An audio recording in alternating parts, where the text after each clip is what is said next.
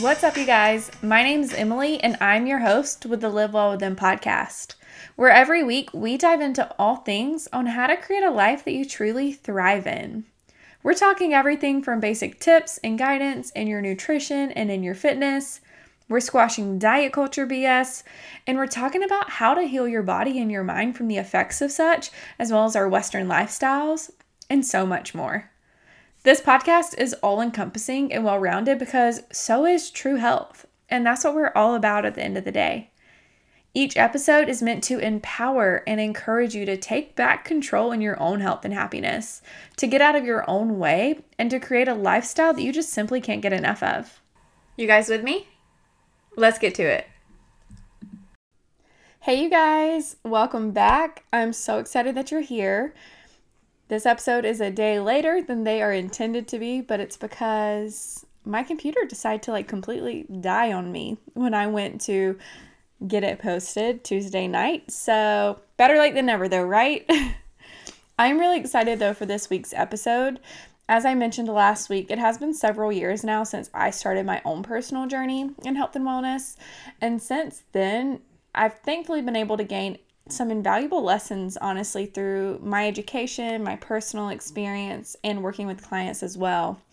So today, I thought it'd be a great idea and a great time to take some of that and put it together to give you all a few things I know now that I honestly wish that I knew then when I was getting started. But first, let's remember that everyone's journey is and looks different regardless of where you are in yours. Whether you're just starting or maybe restarting, we've all been there.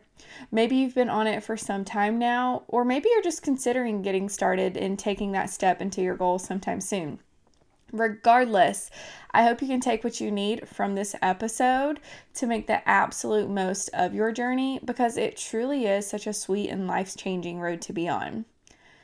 And I'm going to get to the things that I wish I knew when I was starting out on my own. But before I do, I wanted to share a few simple pieces of advice for any beginners out there. Number one, don't try to do everything at once. You know, start slow and remember this is truly a marathon, it's not a sprint. So you are in no rush and it will come to fruition when you put in the work and when you're patient with yourself and you trust the process. Number two kind of comes right from that, and it's be patient with yourself, be patient with your body, and be patient with the process. Number three is a big one, and that is the fact that balance is so important with your workouts, with your nutrition, with your rest and your recovery, and just how you prioritize your time and take care of yourself all in one. Number four is take it one day one meal, one workout at a time. We all fall off sometimes and don't fall into the trap of thinking you need to wait until next week or next month. Just focus on the next meal, focus on the next workout, and just take it one single step at a time and keep putting your foot in front of the other. And then, last but not least, is invest in a coach or someone to support, to guide, and to hold you accountable. It is so, so worth it. And I'm actually going to talk about that a little bit more at the end of this. Um, but for now, let's dive in a little bit, like I said, to some of the things that if I could go back and talk to the Emily I was in 2018, I would probably put these as like little nuggets in her ear. Um, it is, pro- I don't even know how many times I had restarted my journey at that point. But the truth is, since then, it's been steady going. You know, like this is a lifestyle for me now. It's what I do. It is cornerstones in what keeps me centered and sane every day. Uh, but the truth is, I've made a lot of mistakes in between then and now, and I've had a lot of ups and downs to get to where I am today. But every one of them were learning and growth opportunities for me looking back. So hopefully, that by sharing them with you guys, you can do the same and hopefully maybe save you a little bit of time and frustration along the way, too. But first and foremost, let's start with number one, and that is the fact that cardio is not king. I used to think that the key to weight loss and fat loss was me doing cardio more than anything else, whether it was going running, jumping on the treadmill, elliptical, stairmaster for an hour or so, like you name it. And yes, cardio is great and very important for your cardiovascular health, But it's no wonder that I never found myself looking how I wanted or reaching my goals at the time, you know, of that was being leaned, being toned, etc. The spoiler alert though is our bodies are extremely smart and they adapt to what you're doing, especially if you don't change it up. Which is why jumping on the same treadmill or elliptical every day may seem like it's working at first, but then you find your progress stalling and your body is no longer changing despite the hours of cardio that you're putting in. The best solution to the long term results that I was craving, and that you probably are too if you're here listening to this podcast, is going to be picking up weights and doing more strength training. It's not going to make you bulky, ladies, I promise. It's actually very hard to do so, and you've got to be eating and training a very, very specific way. But when you simply add more strength training into your routine and quit shying away from the weights, you're going to build more lean muscle, which, number one, has been shown to increase your BMR or your basal metabolic rate, aka the calories that you burn while literally doing nothing. But also, too, it's going to make you stronger, more capable, and so on. Cardio breaks the body down, strength training builds the body up. If you want a toned body, that means you've got to build muscle. And if you want a strong, resilient metabolism, the best way to do so is again building that beautiful muscle. And then, number two, restricting yourself all week is doing you more harm than good. And I want to repeat that because I think it's very important. And I think a lot of us don't grasp this for way too long. And that is you restricting yourself all week is doing you more harm than good. Believe me when I say that this is a recipe for driving yourself nuts. You go through the week restricting yourself only to find yourself binging on the weekends, then restricting the following week because you binged, and then the cycle goes on and on and on. And it's this kind of cycle that leaves us feeling so frustrated and defeated in our goals. I know that because I've been there for so long, and let me tell you guys, that ain't it. Often, what it comes down to is to simply stop depriving yourself of the things that you love in the first place and instead work on true balance. You guys are going to hear me say that so much because it's so key.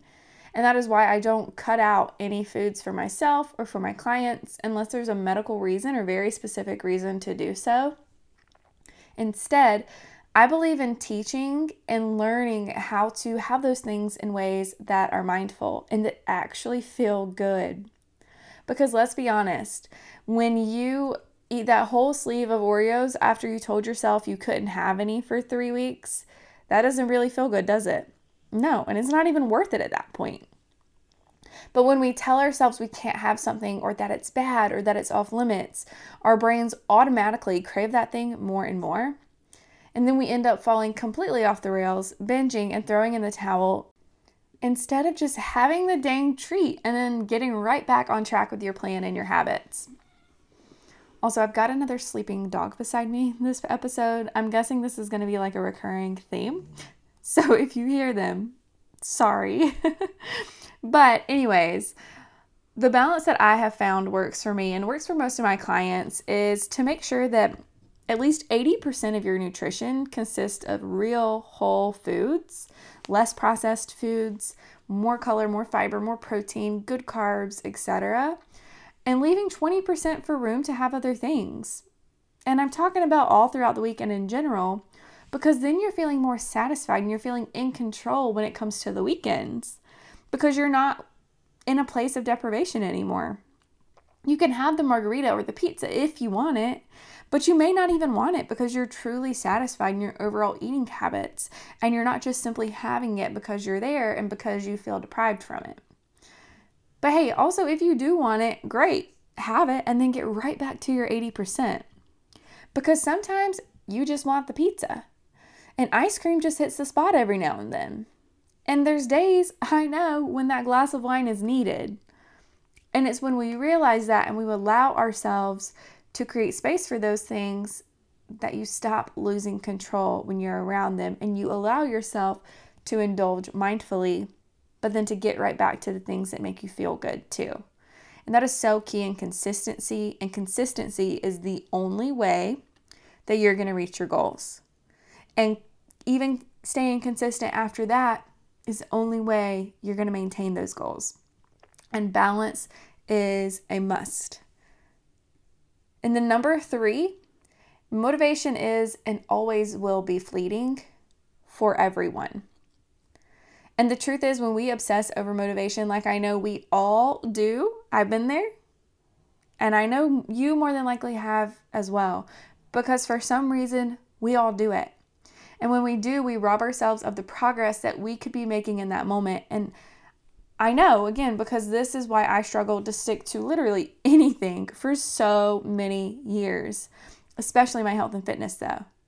I would always look for ways to quote unquote get motivated to do things like work out or get up earlier, to eat healthier, or whatever that may be. And I would honestly spend so much valuable time scrolling Instagram searching Pinterest, or just talking or even complaining sometimes about how I needed that said motivation instead of getting to work and creating it myself. Which I'll get to that in a second with what I mean there.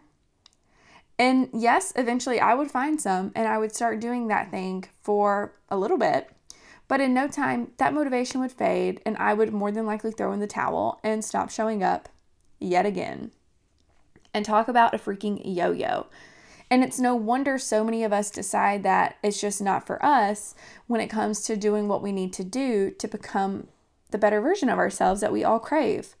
That healthier, that happier, that energetic, that vibrant, that confident, that resilient you. She is out there. And please hear me out that it's not you that isn't cut out for that or for that lifestyle or for that feeling or whatever it is that you're after. It's how you're approaching it. And I want to say that again. It is not you that isn't cut out for that thing that you crave, it is how you are approaching it. We think motivation breeds action, but in reality, it's action that creates motivation. And it's continuing to take that action when the motivation fades because, believe me, it will. It does, again, for every single one of us. But you've got to take the action even when it's gone to build it right back. So, no more saying that you need to get motivated to get started, okay? Remind yourself that you need to get started to get motivated and then just get to it. Create small, simple habits that you can start with. Build a solid routine that sticks, that motivates you, that empowers you every day to keep going so that you can be your own motivation. The how starts in your routine and the small actions that you take each and every day. And then number four is how you reach your goals is how you're going to sustain them too. Meaning, what you do to get there is going to be what you need to continue doing at least a version of to stay there.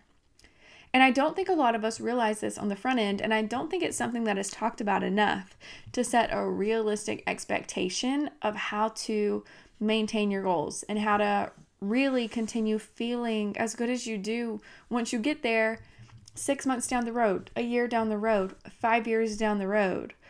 Because I doubt you're you're working so hard or you're really prioritizing these things just to have them for a brief moment we want them for the long term. And the only way that you're going to do so is to make sure that the plan that you're following is one that is sustainable. It's simple, it's effective, and it's enjoyable. Because if not, it's not going to be something that you stick with. And I think every single one of those pieces matter so much, but especially that last one. It's got to be something you enjoy that you find you may not find joy in it in the first week. You know, new habits are often hard and we naturally just don't crave the hard. But if it's something that you're doing day in and day out to reach a goal, you should start to love how good you feel and you should start to really value that thing and find joy in it because of it. That doesn't happen with fad diets. That doesn't happen with cutting out food groups most of the time. That doesn't happen with being so restrictive that you can't enjoy the piece of cake at your niece's birthday party or that you have anxiety going out to eat because you don't know how you're going to stay on track with your plan. Those things don't fit in real life. And if it doesn't fit into your life, it's not going to be something that you can continue for life. So, again, you got to ask yourself is this something that is realistic? Is it simple? Is it effective? Is it enjoyable? And is it something I can sustain? If yes, hell yeah, keep going. I love it. So key. But if not, then here's your permission to take a step back and see what is maybe not sitting right with you and what you may need to change so it does. Not just so that you can reach that goal, but so that you can sustain it and you don't find yourself back on that maddening yo yo of being on and off and on and off and on and off. And I know this because I have been on that yo yo for so many years. Um, I used to, there's so many different things I did, different seasons, honestly. I'm sure we can all relate. Sometimes it was going to the gym for two hours a day and, you know, really cutting out carbs, which looking back, I'm like, Emily, what were you thinking? But I know we don't know better because society tells us that these things are the answer. But they're not. I've done it all. I have done paleo, I have done intermittent fasting, I have tried several different teas, I have done the wraps, and y'all, believe me when I say that the answer is in the simple daily habits that we overlook. Fueling your body with real whole foods most of the time. Learning how to prioritize your inner health with your gut health, supporting your metabolism in the things that you do each and every day getting good sleep, learning how to manage your stress and to limit it. You know, all of these things that we just overlook for the next flashy thing or the next quick fix, when it's in reality, those simple things that we're going to actually enjoy because they're something that we can create balance through in our lives and also that we can sustain for the long haul. And then number five is if doing it alone was going to work for you, it would be working for you by now. And this one's going to be short and sweet, but it's very important. And it's something that I was so stubborn to for years. I said I did better when I went to the gym by myself. I said that I didn't need a coach, that I could just Google it. And you can Google a lot, don't get me wrong. But again, if it was if that would work for you, it would work for you by now. So many of us think that we have to figure it all out on our own when there are and I'm not saying this as like a, a shameless plug, but there are professionals, there are coaches out there like myself and so many others who can take that guesswork out, who can take that frustration out for you, who can guide you step by step in doing these things in a way that works for you. Finding someone to help you and to support you and to hold you accountable doesn't make you any less, you know, any less than. Honestly, I think we all need it for the most part, unless you're just like Superwoman, which I know there are some of you out there, and more power to you. but for the majority, we can't do it on our own. If that was going to work for you, it would by now. So I want to encourage you to stop spinning your wheels. Maybe it's a coach, maybe it's an accountability partner, maybe it's a group that you can join. But you've got to find something to help you keep going on the hard days, to give you guidance when you need it, to answer questions instead of feeling overwhelmed by the abundance of information left and right that's thrown at you.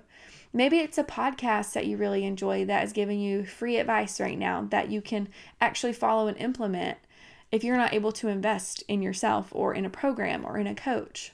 There are so many resources, but I just want to encourage you to find what's actually going to work for you right now. And if you're able to invest in yourself, there is nothing better to invest in than your health. There is nothing that gives you more of an ROI with that investment than your health. And why not invest in the one thing that you can't buy another one of, which is your body? You can go buy a new computer. Lord, I just had to do that, and it's not fun. you can go buy a new car. You can go buy X, Y, or Z, but you will never be able to get another body. So, taking care of it and prioritizing your health is key.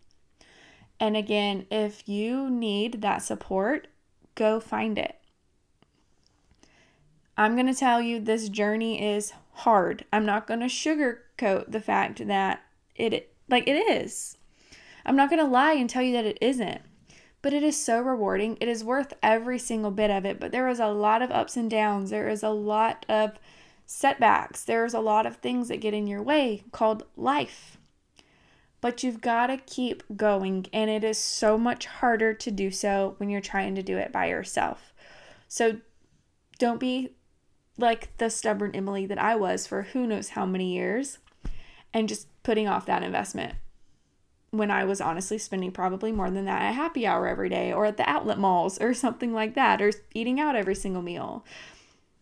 See what your priority priorities are and do what you can to invest in the help you need. And that's all I'm going to say there, but I think it's really really important. And just to recap, those are the five things that I wanted to share with you today. A quick recap of what those are in case you maybe want to take notes. Number one, cardio is not king. I don't care what anybody tells you, it is not the answer to your fat loss goals. Number two, restricting yourself all week is doing you more harm than good, and it's likely why you find yourself binging at night or on the weekends.